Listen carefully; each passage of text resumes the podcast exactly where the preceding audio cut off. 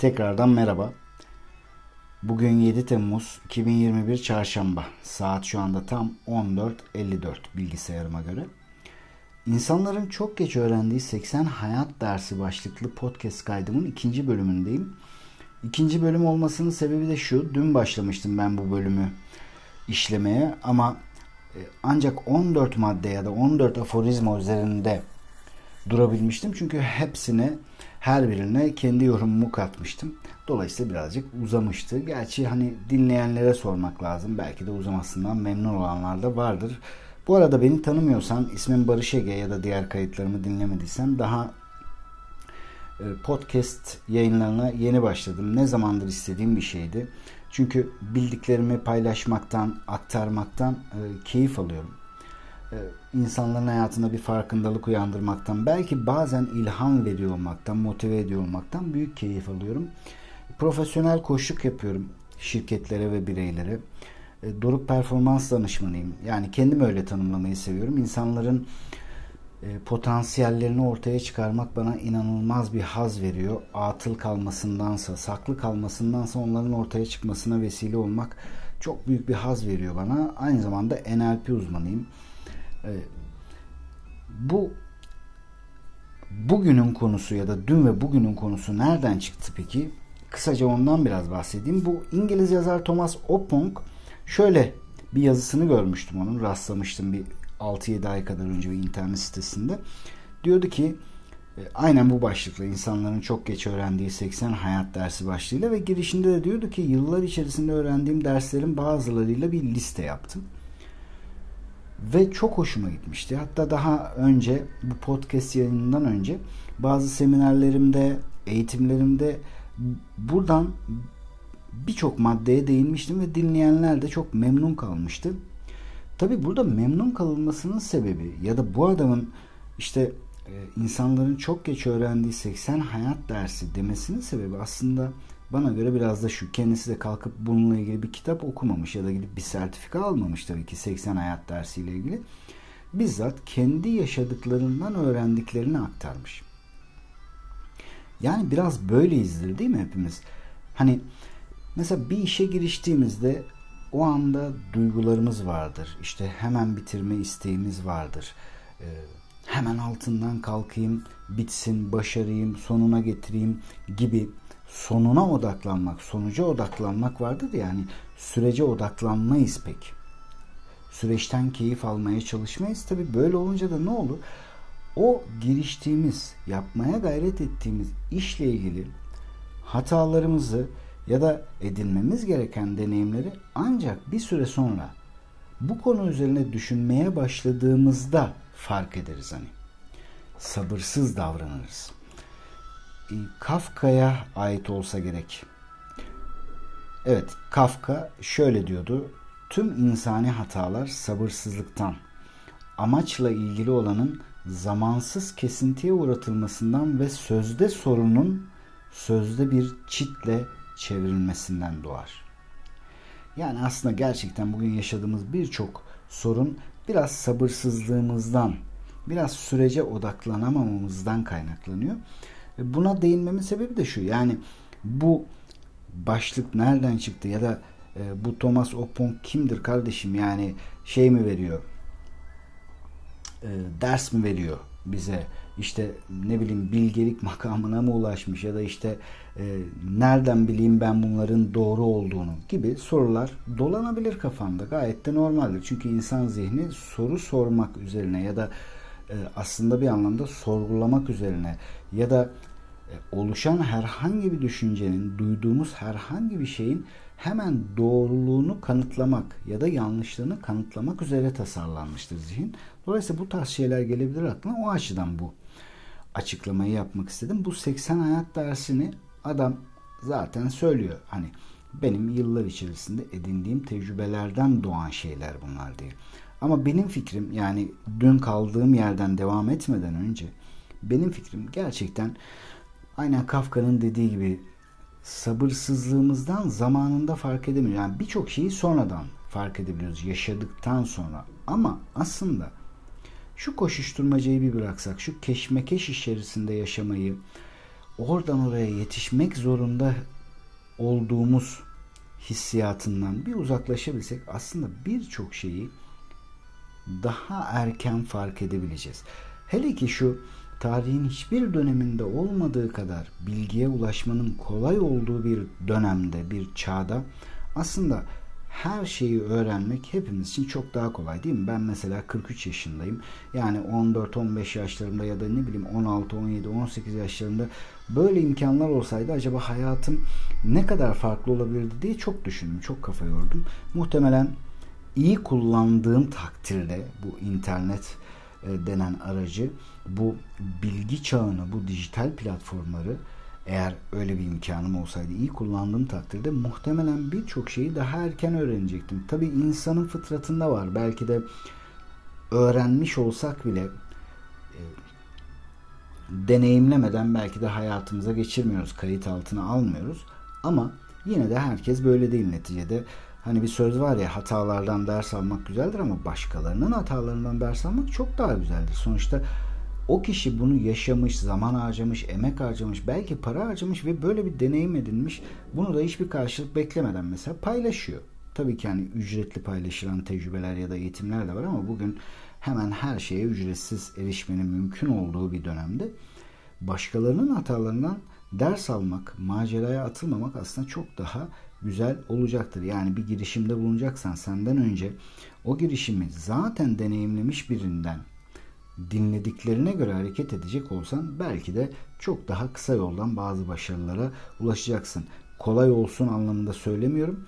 Kısa yoldan derken e, etik dışı yolları tabii ki kastetmiyorum ama e, hakikaten yaşamış değerlendirmiş ve deneyime dönüştürmüş insanların söylediklerine bence kulak vermek lazım. İşte o yüzden bunu çok önemsedim. Bu insanların çok geç öğrendiği 80 hayat dersi konusunu. Dün dediğim gibi 14-15 maddeye değindim. Bugün de tamamlamaya gayret edeceğim. Tamamlayamazsam ki öyle de görünüyor. En fazla 3 bölümde bitirmek istiyorum. Ama 16. maddeye ya da 15'te olabilir emin değilim. Ee, geçmeden önce aslında biraz yavaşlarsak, hayatı doğru değerlendirmeye gayret edersek neleri fark edebileceğimizi bence çok güzel anlatmış olan e, bazı kaynaklara göre ta Hititlerden kalma bazılarına göre de işte bundan birkaç yıl önce sanırım Amerika'da olsa gerek bir adamın yazdığı çok güzel bir şiir. Belki daha önce duymuşsundur. Ama ben okumaktan ya da dinlemekten hep haz duyduğum için burada da bir değinmek istiyorum açıkçası. Belki sen de bunu dinlediğinde bazı şeyleri biraz daha e, ya da şöyle toparlayayım cümleyi. Bazı şeylerin biraz daha farkına varırsın. Yani farkındalık seviyen biraz daha yükselir bu konu özelinde söylüyorum. Genel olarak belki benden çok daha farkında yaşıyorsundur şu hayatı. Tanrım beni yavaşlat aklımı sakinleştirerek kalbimi dinlendir. Zamanın sonsuzluğunu göstererek bu telaşlı hızımı dengele. Günün karmaşası içinde bana sonsuza kadar yaşayacak tepelerin sükunetini ver. Sinirlerim ve kaslarımdaki gerginliği belleğimde yaşayan akarsuların melodisiyle yıka, götür. Uykunun o büyüleyici ve iyileştirici gücünü duymama yardımcı ol. Anlık zevkleri yaşayabilme sanatını öğret. Bir çiçeğe bakarken yavaşlamayı, güzel bir köpek ya da kediyi okşamak için durmayı, güzel bir kitaptan birkaç satır okumayı, balık avlayabilmeyi, hülyalara dalabilmeyi öğret.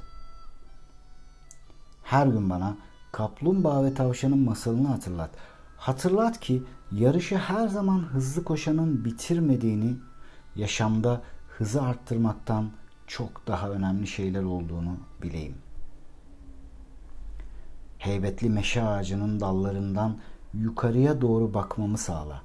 Bakıp göreyim ki onun böyle güçlü ve büyük olması yavaş ve iyi büyümesine bağlıdır. Beni yavaşlat Tanrım köklerimi yaşam toprağının kalıcı değerlerine doğru göndermeme yardım et. Yardım et ki kaderimin yıldızlarına doğru daha olgun ve daha sağlıklı olarak yükselebileyim. Ve hepsinden önemlisi Tanrım. Bana değiştirebileceğim şeyleri değiştirmek için cesaret, değiştiremeyeceğim şeyleri kabul etmek için sabır, ikisi arasındaki farkı bilmek için akıl ve beni aşkın körlüğünden, yalanlarından koruyacak dostlar ver. Gerçekten bu şiir o kadar derin şeyler anlatıyor ki bence. Ben yani hayatı yaşarken yavaşladığımızda aslında çok şeyin farkına varabileceğimizi, her şeyin yetişmeye çalışarak elde edilemeyeceğini, hatta yetişmeye çalıştığımızda acele eden hep geç kalır sözüne sözünde anlatılmaya çalıştığı, çalışıldığı gibi birçok şeyi gözden kaçıracağımızı fark etmek lazım. Diyeyim ve çok da uzatmayayım 10 dakika olmuş konuşmaya başlayalım. Ben o 80 hayat dersine ya da 80 aforizmaya geri döneyim. Ve sıradaki şu çok kısa belki de en kısa madde diyor ki basit olanı görmeyi öğrenin. Bu hakikaten çok önemli bir şey. Çünkü basit değilse doğru değildir diye bir söz hatırlıyorum. Kime ait olduğunu bilmesem de ama bence muhteşem bir söz. Gerçekten yüzde yüz inanıyorum. Basit değilse eğer bir şey kesinlikle doğru değildir. Bir şeyleri yanlış yapıyoruzdur. Ama biz ne yazık ki bugüne kadar hayatı birçok noktada böyle yaşadık. Yani o bana baktıysa bunu mu demek istedi, şunu mu ima etti, işte sözlerinden anladığım kadarıyla altında şunlar yatıyordu işte patronum beni oraya gönderdi. Demek ki acaba işime mi son verecek? Maaşıma zam yapacak mı? Öyle yaparsam yapar mı? Böyle yaparsam yapmaz mı? Yani böyle karşılaştığımız her olayı açıklamak için o kadar büyük çaba sarf ediyoruz ki halbuki burada doğru soruları sorsak yani neyle karşı karşıyayım? Şu an ne yapmalıyım? En kötü ne olabilir? Bu gerçekten önemli mi? Gibi doğru ve faydalı soruları soracak olursak aslında basit olanı hemen aslında görmemiz gerekeni veya her neyse onu görmemizi sağlayacak. Ama biz altından üstünden kurcaladıkça hani meşhur bir hikaye var ya şimdi detaylarını ne kadar hatırlayabileceğim bilmiyorum ama hani birkaç bilim adamı işte bir saha çalışması sırasında e, çok kuvvetli bir sağanak yağmura tutulunca Hemen etrafta bakıyorlar. E, bir şey var, kulübe var. Oraya sığınıyorlar. İşte kulübenin sahibi de onları tabi buyur ediyor, misafir ediyor. İşte onlara e, biraz ısınsınlar diye odun keseyim geleyim diyor. Bir çay koyuyor filan. Tabi adam yani evin sahibi dışarıda odun keserken bilim adamları bu heyet e, kendi aralarında konuşmaya başlıyorlar. Çünkü bir şey dikkatlerini çekiyor. Soba altında altında böyle aşağı yukarı bir metrelik filan ya da evet bir metrelik bir destekle birlikte böyle e, zeminden yuka, yukarıda duruyor. Dolayısıyla bu sefer aralarında tartışmaya başlıyorlar. Fizikçi kendine göre izah etmeye çalışıyor. İşte odanın içerisindeki ısının en iyi şekilde dağılması için falan filan diyor. Kimyacı diyor ki işte hayır öyle değil. Ateşin aslında yapısı şudur budur. İşte bu sobada bilmem şu maddeden yapılmıştır. O yüzden işte yoğunlaşabilmesi için böyle yapmıştır. İşte antropolog diyor ki hayır öyle değil. İşte ta ezelden beri insanlar ateşe taparlar. Şimdi ateşe tapma yok ama ateşe saygı var. O yüzden bunu biraz yükseltmiş. Jeolog başka bir şey söylüyor falan. Yani ama bir tartışmadır gidiyor. Her biri böyle yıllardır öğrendikleri şeyleri anlatmaya bir fırsat bulmuşçasına fizik profesörü yok kimya doçenti falan böyle akla hayale gelmeyecek şeyler söylemeye başlıyorlar. Ve hepsi de tabii ki istiyor ki kendi söylediği doğru olsun. Sonunda adam odunları kesmiş şekilde kucağında içeri gelince tam böyle sobayı harlarken içlerinden fizikçi olsa gerek soruyor ya diyor hani bu sobayı bir metre yukarıya kurmuşsun zeminden. Biz kendi aramızda bunun sebebini anlamaya çalıştık ama e, ben şöyle şöyle bir görüş belirttim doğru değil mi? filan. Kendisini de onaylatmaya çalışıyor. Adam hepsini biraz dinliyor çünkü sırayla hepsi hemen söz alıyor. Hayır hayır öyle değil aslında bunun için olsa gerek değil mi filan diye. Adam onları şaşkın şaşkın dinliyor ve sonra şöyle diyor. Yani beyim diyor ben bu söylediklerinizden pek bir şey anlamadım ama işin doğrusu şu diyor. Yani sobanın borusu kısa geldi bacaya yetişmedi. Ben de boru hani yetişsin diye şey yaptım. Sobayı yükselttim yerden. Aslında olay bu kadar basit diyor. Ve işte anlatmaya çalıştım bu hani Sherlock Holmes'e de ait olduğu söylenen bir hikaye vardır. Yani o Doktor Watson mıydı yanından ayrılmayan arkadaşı işte onunla bir gün bir arazi bir şeye giderler bir olayı aydınlatmaya. O geceyi arazide geçirmeleri gerekir. Çadır kurarlar yatarlar filan. Birkaç saat sonra Sherlock Holmes uyanır ve doktoru da uyandırır. Doktor der ne görüyorsun? Doktor önce ona sorar ne oldu filan diye. O da der ki ne görüyorsun? Tabi sırt üstü yatıyor hani çadırda. O anda sırt üstü yattıkları için de diyor ki yani işte yıldızları görüyorum diyor. Tamam da bu senin için ne ifade ediyor diyor Sherlock Holmes. Yani ne görüyorsun aslında şu anda neyi fark ediyorsun? Bu Doktor Watson başlıyor işte ya şurada küçük ayı var, burada kutup yıldız var, burada bilmem büyük ayı var. işte şu an hava çok aydınlık olduğu için bilmem hangi mevsimde olduğumuz için, hangi saatte olduğumuz için işte milyonlarca yıldızı aynı anda görebiliyorum. Onun bak biliyor musun şu ışık, şu yıldız şu kadar uzakta, bu bu kadar uzakta filan anlatıyor da anlatıyor. Sonunda Sherlock Holmes artık dayanamıyor ve diyor ki ya ben sana onu mu soruyorum arkadaş? Gökyüzünü görebildiğine göre çadırımızı çalmışlar. Bunda anlamayacak ne var diyor. Yani hakikaten bu iki hikaye de bana göre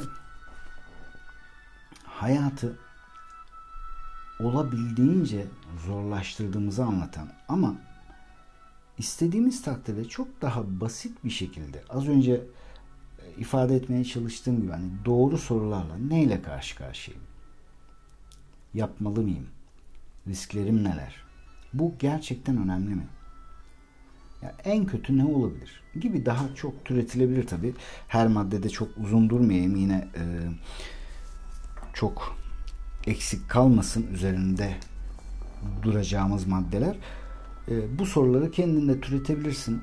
Ama emin olabilirsin ki basitleştirdiğin ölçüde daha iyi sonuçlar alacaksın. Basit değilse doğru da değildir. Lütfen bu sözü de unutma. Kendine bir iyilik yap ve bu sözü unutma. Ee, diğer bir hayat dersi tutkunuz, hedefiniz ve hatta fikirleriniz hayata geçmediği sürece hiçbir şey ifade etmez. Bunu da ilk okuduğumda gerçekten çok sevmiştim. Çok güzel ifade edildiğine inanmıştım. Bizler saniyeler içerisinde bile sayısına yetişmekte zorlanacağımız kadar düşünceler üretebiliyoruz ya da işte e, tutkularımız olabiliyor, hedeflerimiz olabiliyor. Bizi bu hedeflere ulaştıracak adımlar üzerinde düşünebiliyoruz derken ama bir türlü harekete geçmiyoruz öyle değil mi? Yani korkularımız, şüphelerimiz, e, az önce konuştuğumuz gibi işte karmaşık hesaplarımız vesaire derken bir şekilde bizi el freni gibi, el freni çekili araba gibi yerimizde saymak durumunda bırakıyor bunlar. Yani aslında araba sağlam, motorunda bir şey yok, donanımları güzel, her şey tamam, yakıtı var bilmem ne ama bir türlü ayağa kalkamıyoruz. Neden? Çünkü hayata geçirme konusunda ciddi tereddütler yaşıyoruz. Hani Benjamin Franklin'di galiba e, diyor ya dünyanın en zengin yeri neresidir diye soruyor insanlara. Cevap alamayınca da ya da doğru cevabı alamayınca diyor ki mezarlıklardır. Çünkü o mezarlıklarda söylenmemiş nice söz, yazılmamış şiirler, kitaplar, somutlaştırılmamış fikirler, neler neler var. İşte ilan edilmemiş aşklar vesaire vesaire kurulmamış şirketler, yapılmamış işler. Şimdi tabi bu bize şunu gösteriyor. Yani insan aslında düşüncelerinin ve o düşüncelerinin dönüştüğü duygular ve inançlarının oluşturduğu bir bütün. Hepimiz bunlardan ibaretiz. Ve bu düşünceler üzerinde yüzde yüz kontrol sahibi olduğumuzu anladığımızda aslında çok şeyi değiştirebiliriz. Ve tutkularımız ya da hedeflerimiz için harekete geçmemiz gerektiğini anlamamız lazım. Çünkü o korktuğumuz şey yani işte harekete geçer denersem başarısız olursam ne hissederim işte el alem bana ne der ailem bana ne der işte o beni eleştirir mi şunlar olur mu para kaybeder miyim vesaire. Ama şunu anlamak lazım ki yani hayat bir şekilde akıp gidecek ve biz bir gün dönüp bunların birçoğuna pişman olabileceğiz. Yani diğer kayıtlarımda da bahsetmeye çalıştım. Hani birçok araştırma bize şunu gösteriyor ki yaptıklarımızdan değil yapmadıklarımızdan büyük pişmanlıklar duyuyoruz ve pişmanlık da insanı çürüten bir şeydir. O yüzden bugün yaşadığın korkuları tanımlamaya çalışırsan ve o korku duygusunun asıl korktuğunu düşündüğün şeyden bile daha büyük hale gelmesini engellersen çünkü öyledir. Korkuya odaklandığında o korkunun yarattığı duygu gerçekte olmasından korktuğun şeyden çok daha büyük hale gelir. Ve artık kanıksamaya başlarsın. Ama yani hayat yaşadığımız her ne olursa olsun e, hani şöyle bir söz var ya hayatın sonu değil sonuçta diye. Yani hesaplanabilir riskler aldığın takdirde harekete geçmelisin ki iç dünyanda da çatışmalar yaşamayasın. Çünkü en çok bu çürütür insanı. İçten içe çünkü hiçbirimiz sıradanlığı kabul etmek istemeyiz. Kendi fikirlerimizi hayata geçirmek isteriz. Tutkularımızın peşinden gitmek isteriz ama o yani işte içimizden neler geçer? İşte şu an onca e, insan işsizken ben çalışıyorum. Mutsuz da olsam bu işte e, en azından şükretmeliyim vesaire gibi e, bizim için aslında çok da faydası olmayacak şeyler düşünüyoruz. Halbuki şunu lütfen unutma. Mutsuz olduğun bir işi her zaman her istediğinde bulabilirsin. Hoşlanmadığın bir işi her istediğinde bulabilirsin. Mutlu olacağın işler için emek gerekir. Onlar için ciddi bir emek gerekmez. Her yerde herhangi birinin yapabileceği ya da birçok insanın mutlu olmayacağı işleri her yerde her zaman bulabilirsin. Dolayısıyla bir fikrin varsa ileride büyük pişmanlıklar duymamak için harekete geç. Hiç dur, e, düşünmeden yap demiyorum elbette. Hesapla, analiz et, bir plana dönüştür. En azından bundan bir yıl sonra harekete geçeceksen bile bugün bunun planını yap. Hem bu sana çok daha iyi hissettirecek göreceksin ama hiçbir şey yapmadığın takdirde gerçek kimliğini asla bulamayacaksın. Hani Thomas Jefferson diyor ya kim olduğunu bilmek mi istiyorsun? Düşünme, eyleme geç. Eylem senin kim olduğunu tanımlayacaktır. Dolayısıyla eyleme geçmek her zaman kazandırır. Hiçbir şey olmasa deneyim kazandırır ama yerinde saymak seni her gün daha mutsuz biri yapar. Sürekli endişelenmek, olumsuz düşünmek, her zaman en kötüsünü beklemek duygusal ve fiziksel sağlığına zarar verir. Bu tabii herkesin zaten çok kolay farkında olacağı bir şey. Burada sadece kısaca değinmek istiyorum bu maddeye. Şundan emin ol ki eğer olumsuz düşünen biriysen genellikle ya da karamsar biriysen bil ki iyimser olmak için daha fazla çaba harcamayacaksın. Yani karamsarlığa ne kadar çaba harcıyorsan ancak o kadarını iyimser olmak için harcayacaksın. O yüzden hep kötü tarafından bakma. Polyanlacı da olma ama gerçekçi ve iyimser ol. Herhangi bir şeyin sonucu için sınırsız yani e, limitsiz olan olasılıklar bulunduğunu lütfen unutma. Gerçekten de bu böyledir. Ne olduğu fark etmeksizin hemen hemen her konuda e, limitsiz şekilde olasılıklar vardır. O yüzden de o olasılıkların en iyilerini nasıl ortaya çıkaracağını üzerinde düşünmek emin ol karamsarlıktan çok daha iyidir ve sana çok daha iyi hissettirir kendini. Tek bir tek bir yani o olasılıkları diyelim düşündüğün bir sürü şey çıkardın ortaya bir tane yani tek bir ihtimal var iyi gitmesine yine de o ihtimalin peşinden gitmek endişelerinin peşinden gitmekten çok ama çok daha iyidir. Yeni bir madde diyor ki bir anınızı boşa harcadığınız zaman onu bir anlamda öldürmüş olursunuz. Zamanın telafisi yoktur. Tabi bu hani ilk bakışta kilişe gibi gelebilir ama istediği kadar kilişe olsun hangimiz bunu bildiği bildiğimiz kadar uygulayabiliyoruz ya da dikkate alabiliyoruz? Hep şu bahanelere sarılmıyoruz. Aman doğru söylüyorsun işte şimdi şuraya yetişmem lazım. Bu, bu ay bu kadar ödemem var. Gelecek ay şu var vesaire. Hep böyle günü kurtarmak için bir telaşın içerisindeyiz.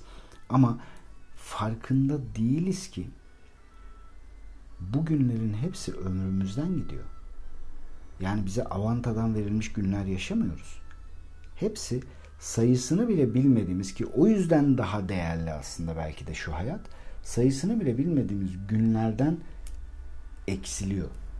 E peki nasıl olur da bunu hoşlanmayacağımız şeyler için harcarız? Bizi mutlu etmeyecek şeyler için harcarız. Mutluluktan kastım da böyle birçok insanın zannettiği gibi öyle her an şen şakrak işte böyle masallardaki gibi filan elbette ki öyle değil. Hani Nietzsche ya da Schopenhauer olsa gerek. Büyük beyinler mutluluk peşinde koşsaydı hiçbir ilerleme yaşayamazdı insanoğlu diyor. Yani o aslında burada mutluluğu değil de hazzı kastediyor bence. Ee, yoksa asıl mutluluk bir anlamı olan, bir amacı olan e, bir yolu yürümektir. Böyle her an e, ağzımız kulaklarımızda gülmek değildir. Her an böyle e, her şeyin çok iyi gitmesi demek değildir. Mutluluk bizim için gerçekten bir anlam ifade eden bir yolculuğun içinde olmaktır. Sonuna varmak da değildir. Sonuna varırız ya da varamayız, bilemeyiz. Ama o yolda yürümektir.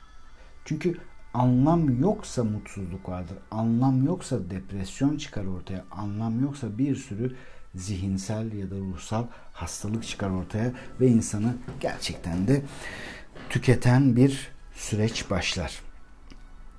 Dolayısıyla zamanın telafisi yoktur deyince evet herkes der ki tabi tabi biz de biliyoruz zamanın telafisi yoktur ama ne hikmetse günler öylesine yaşanır ve gider. Geleceği belirli olmayan bir tarihte yaratacağını zanneder insanoğlu. Böyle bir gaflettedir ne yazık ki ama gelecek sadece ve sadece bugün yaratılabilir.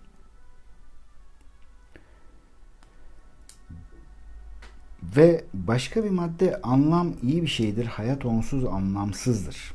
Bir sonraki madde biraz tevafuk mu olmuş ardarda arda gelmesi yani aslında zamanın telafisi yoktur maddesinde değinmiş olduk buna ama Burada da kısaca şundan bahsetmek isterim. Gerçekten hayat onsuz anlamsızdır diyor ya buraya başka bir e, kelime bulamadığı için herhalde hayat anlam olmadan anlamsızdır gibi bir yere çıkıyor çünkü ama gerçekten de öyle yani anlam yoksa yaptığımız bir işte her şeyden önce asıl işte o mutsuzluk dediğimiz yani iç huzursuzluğu dediğimiz olay aslında belki bir anlamda ortaya çıkıyor ve o yaptığımız şey her neyse zaten başarıya da ulaştıramıyoruz. Çünkü anlam yoksa asıl enerjimizi de ortaya koyamıyoruz.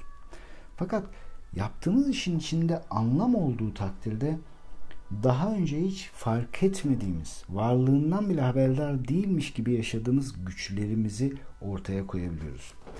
E, Dangal diye bir film vardı. Bilmiyorum izledin mi ama izlemediysen Umarım en yakında izlersin. Amir Kağan'ın neredeyse tüm filmleri gibi harika bir filmdi. Benim belki de en beğendiğim filmi.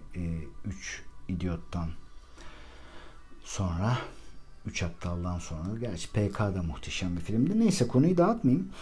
Dangal'da e, gerçek bir hikaye işlenmektedir.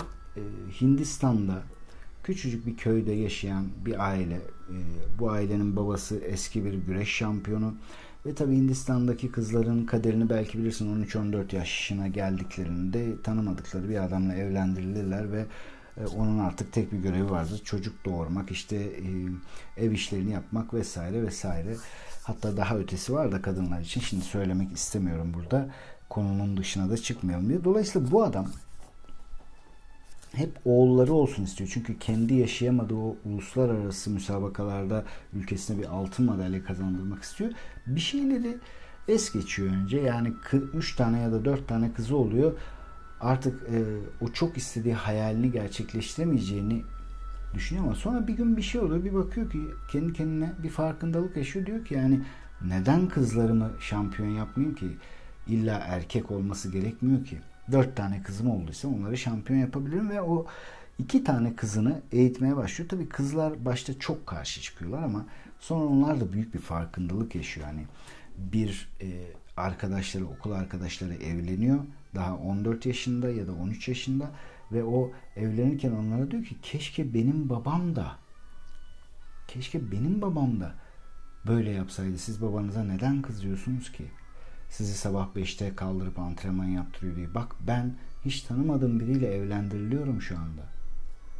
Babanız her türlü e, zorluğa göğüs geriyor. İnsanlar onunla alay ederken o buna yine de devam ediyor. Size ait bir hayatınız olsun diye. Ee, tabii belki filmi izlemişsindir. Çok da uzatmayayım ya da izlemediysen çok da spoiler vermeyeyim ama burada işte bu kızlar da bu arkadaşlarının uyarısından sonra bir farkındalık yaşayınca var güçleriyle çalışmaya başlıyorlar. Gerçekten e, bir şampiyonluk yaşamak için. Çünkü artık öyle bir anlamlı hale geliyor ki diyorlar ki biz sadece kendimiz için bir yerlerde işte madalyalar kazanmayalım. Biz öyle başarılar elde edelim ki yani bu ülkedeki binlerce, yüz binlerce hatta kıza ilham olalım. Onların da kaderlerini değiştirebileceklerini gösterelim. Tam bu çalışma esnasında benim çok hoşuma giden bir şarkı giriyor. Artık değiş mi şarkı mı bilmiyorum ama şöyle diyor. Kalıcı olmaya geldim. En iyileri yenmeye. Kader size kendinizi kanıtlama şansı verdiğinde hazırlanmak için günleriniz sayılı olur. Ve bunun karşılığında sizden terinizin her damlasını ister. Ama emin ol çok daha iyi hissedeceksin. Emin ol bunlara değecek. Şimdi buraya değinmemin sebebi şu. Bu e, şarkı aslında şunu o kadar güzel anlatıyor ki kalıcı olmaya geldim işte ya da en iyileri yenmeye geldim derken yani artık o çocuklar içinde o e, şampiyon olmak isteyen çocuklar için de işin öyle bir anlamı ortaya çıkıyor ki biz en iyileri yeneceğiz. Biz kader madem kendimizi kanıtlama şansı verdi bize işte o zaman en iyisini yapacağız demeye başlıyor ve olaya böyle bakmaya başlıyor. Düne kadar antrenmandan kaçmaya çalışan kızlar, babalarına bin türlü bahane üreten kızlar. Aslında bu başka bir deyişle kızların kendileri için yarattıkları yeni bir hikaye demektir. Yani içine anlam kattıkları yeni bir hikaye başlatıyorlar. İşte burası çok önemli bence. Bugün her ne ile meşgulsen ya da henüz hayata geçirmedin ama meşgul olmak istediğin bir şey var fakat bir türlü harekete geçemediysen sen de kendine ya da o işe, o iş ve seninle ilgili en doğru, en ilham verici hikayeyi yaratacak olursan ama 3 satır ama 5 satır ama 3 sayfa. Neden? Yani bunun anlamı ne? Bunu bitirdiğinde ne hissedeceksin? Ya da maddi ve manevi nasıl sonuçlar doğuracak? Yani neden yapmalısın? Bunun altını doldurursan içinden kopup gelen yakıcı bir enerjiye sahip olduğunu göreceksin ve işte o anlamlı hale gelen iş senin için bambaşka bir boyuta taşınabilir. Başka bir madde en değerli varlığınız para değil zaman diyor. E burada hani zaten az önce zamandan bahsetmiştik. Çok da belki üstünde durmaya gerek yok ama şuna değinmek isterim tabii. Cebimizdeki para zaten onu kazanmak için harcadığımız zamanın karşılığı. Dolayısıyla e, para yapacağımız işe göre dünyada bunun sayısız örnekleri var bugün ve tarihte. Yani bugünkü durumunun önemi olmaksızın ortaya atacağın iyi bir fikir, koyacağın iyi bir performansla e, bugün kazandığının 100 mislini, 1000 mislini hatta 10 bin mislini kazanabilirsin. Yani kazancın ya da e, gelirin değişebilir. Ama zamanını hiçbir şekilde değiştiremezsin, uzatamazsın ya da kısaltamazsın. Sınırlı olan tek kaynağın zamandır. Bunu gerçekten çok doğru değerlendirmek gerekiyor. Başka bir aforizma verilere ve veya gerçeklere inanmıyorsan imkansızı zorluyorsundur.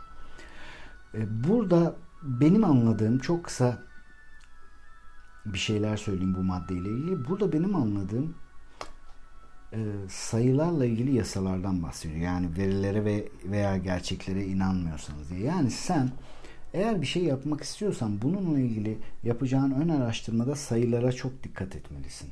Çünkü ortalamalar kanunu yanılmayan, kolay kolay hatta neredeyse hiç yanılmayan bir kanundur. Evrenin belki de görünmeyen yasalarından bir tanesidir. Senin yapmak istediğin işle ya da elde etmek istediğin sonuçla ilgili daha önce kimler denemiş, kaç kişi denemiş, kaç kişi sonuç almış ya da almamış. Her konuda bir ortalama vardır. Bugün emin ol matematikçiler bunu araş, e, internet üzerinden ya da işte YouTube üzerinden e, erişebilirsin şu bilgilere.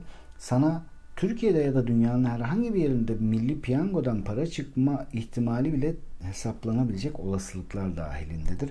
Ya da bir sonraki çekilişte ya da işte önümüzdeki bir yıl içinde hangi rakamların en çok çıkacağı bile matematiksel hesaplarla ortaya konulabiliyor. Gerçekten sayılarla ilgili şeyler değişmiyor. Yani örneğin bugün bir mağaza mağazan varsa ya da bir yerde bir mağazada çalışıyorsan birazcık vakit harcarsan o mağazanın önünden hafta içi ya da hafta sonu yani ortalama bir günde ya da kaç kişinin geçtiğini, o geçenler içerisinden kaç kişinin içeri girdiğini, o içeri girenler içerisinden kaç kişinin bir şeyler satın alıp çıktığını görebilirsin. Ve bunu birkaç gün tekrarlarsan sayıların birbirine çok ama çok yakın olduğunu ekstrem durumlara hiç görürsün. Anlatmaya çalıştığım şu. Veriler ya da sayılar kendilerine inanmamız gereken şeylerdir. Sonuçları çoğu zaman belirleyici güçtür. O yüzden yapmak istediğin şeyle ilgili herhangi bir araştırma içerisindeysen e, bilmek istediğin şeyler arasında bence önce bunlar olmalı.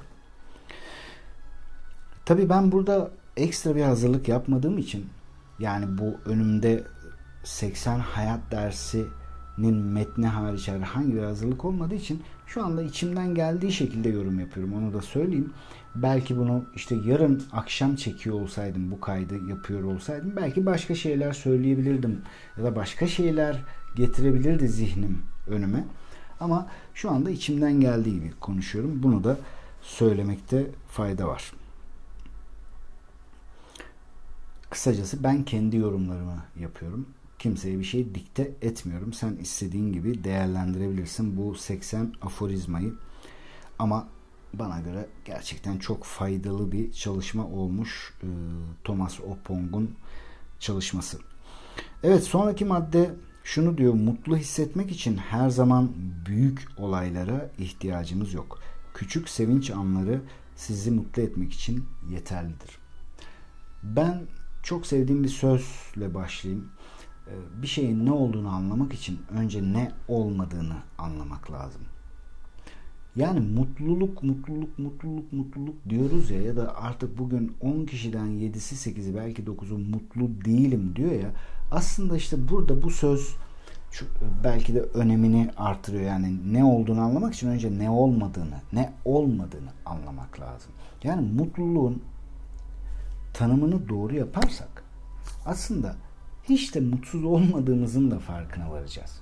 Ama mutluluğu şartlara bağladığımızda işte araba alınca mutlu olacağım, ev alınca mutlu olacağım, evlenince mutlu olacağım, işte ne bileyim şu kadar para kazanınca mutlu olacağım, başarılı olunca mutlu olacağım.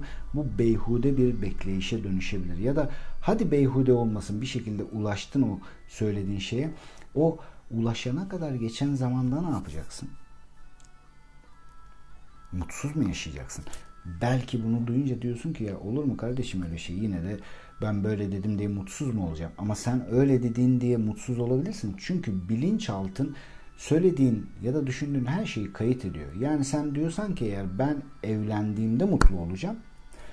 O sen senin evlilik zamanın gelene kadar herhangi bir olaya şöyle katıla katıla güzelce bir gülmeye e, gülecek olduğunda ne bileyim böyle işte çok coşkulu hissettiğinde filan ne oluyor? Hemen bilinçaltın sana bir mesaj gönderiyor. Diyor ki bir dakika mutlu olamazsın.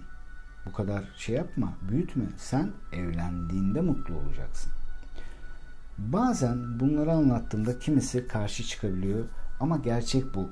Bilinçaltı böyle çalışıyor. İşte e, yine bu madde yani mutluluk bahsi tek başına belki saatlerce üzerine konuşulabilecek bir şey. Belki bir gün bununla ilgili bir kayıt da yaparım.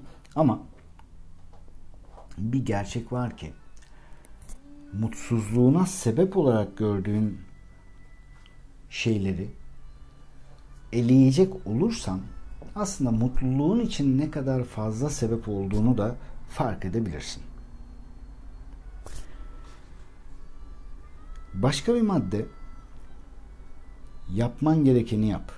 Ne yapman gerektiği hakkında konuşma. Bu da özellikle zamanı insanı için e, çok isabetli bir tespit bence.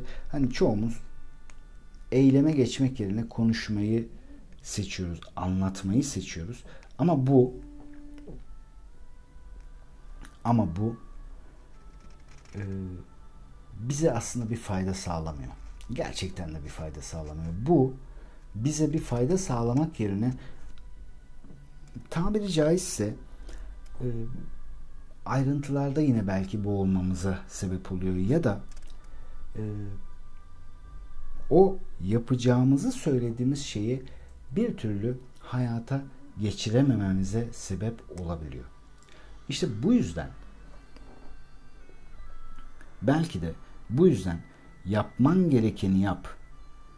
Onun üzerine konuşma sözü bana göre gerçekten çok ama çok değerli. Çünkü harekete geçmediğimiz sürece hani ne elde edebiliriz ki? Konuştuğumuz sürece neyin üzerinde durabiliriz ki? Yahut da şöyle toparlayayım. Üst üste üç kez telefonumu çalınca birazcık dağılır gibi oldum kabul ediyorum.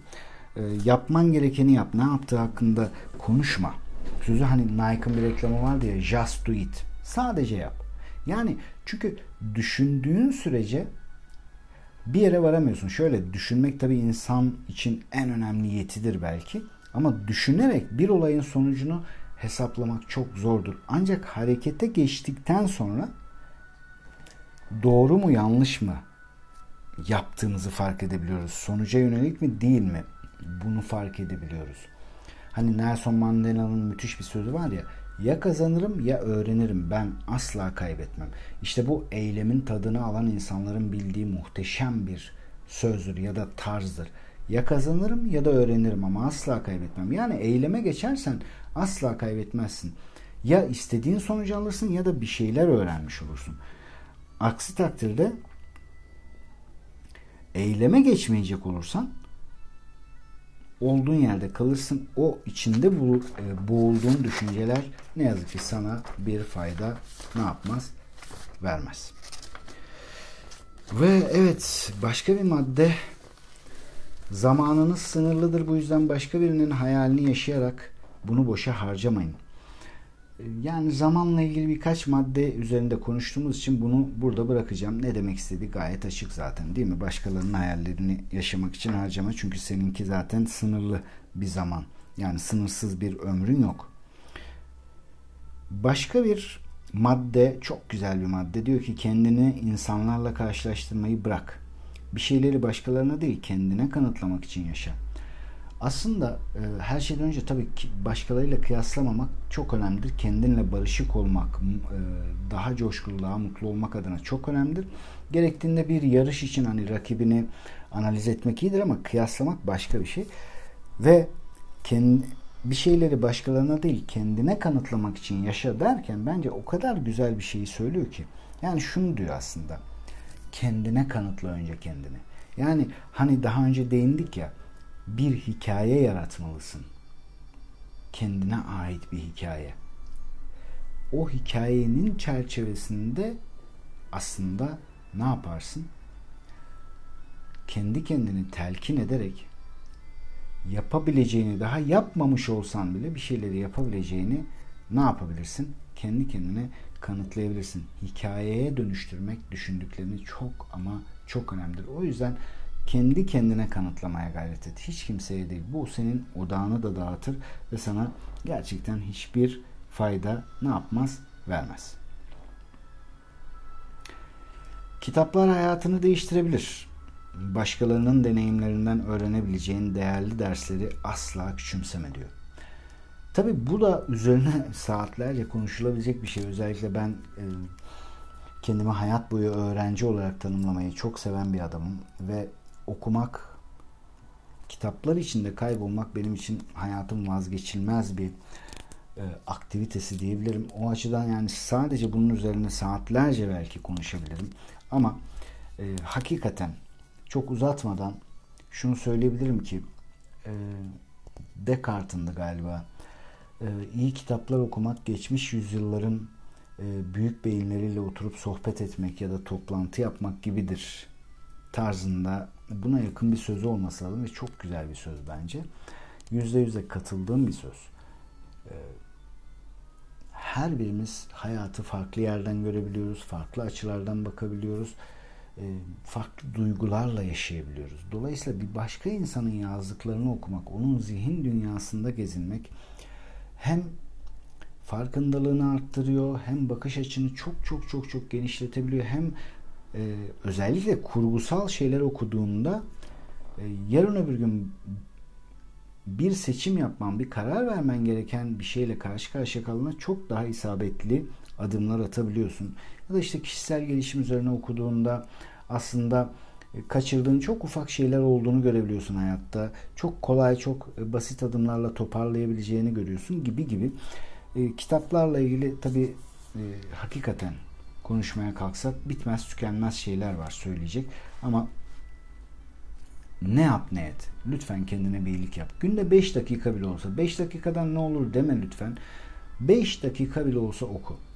Genelde okumayı ertelememizin birçoğumuz okumayı severiz aslında içten içe. Ben buna inanırım ama Ertelememizin genelde sebebi nedir? Bir, işte daha önceden e, birçok okuma hedefi koymuşuzdur ama e, ulaşamamışızdır. İşte ya da zihnimizde bir resim vardır kitap okumakla ilgili. Ya okuyorsan günde en azından bir saat okuman lazım. Yoksa boşuna okuma. Ya da işte günde en az bilmem 25 sayfa okuman lazım gibi gibi. Bu örnekler değişebilir kişiye göre ama bu gerçek değildir. E, günde 5 dakikalık bir okumanın bile çok ama çok faydasını görebilirsin. onun için Küçümseme lütfen ve oku. Ne olursa olsun oku. Ne olursa olsun oku. Hayatının bambaşka bir noktaya evrildiğini mutlaka ama mutlaka göreceksin.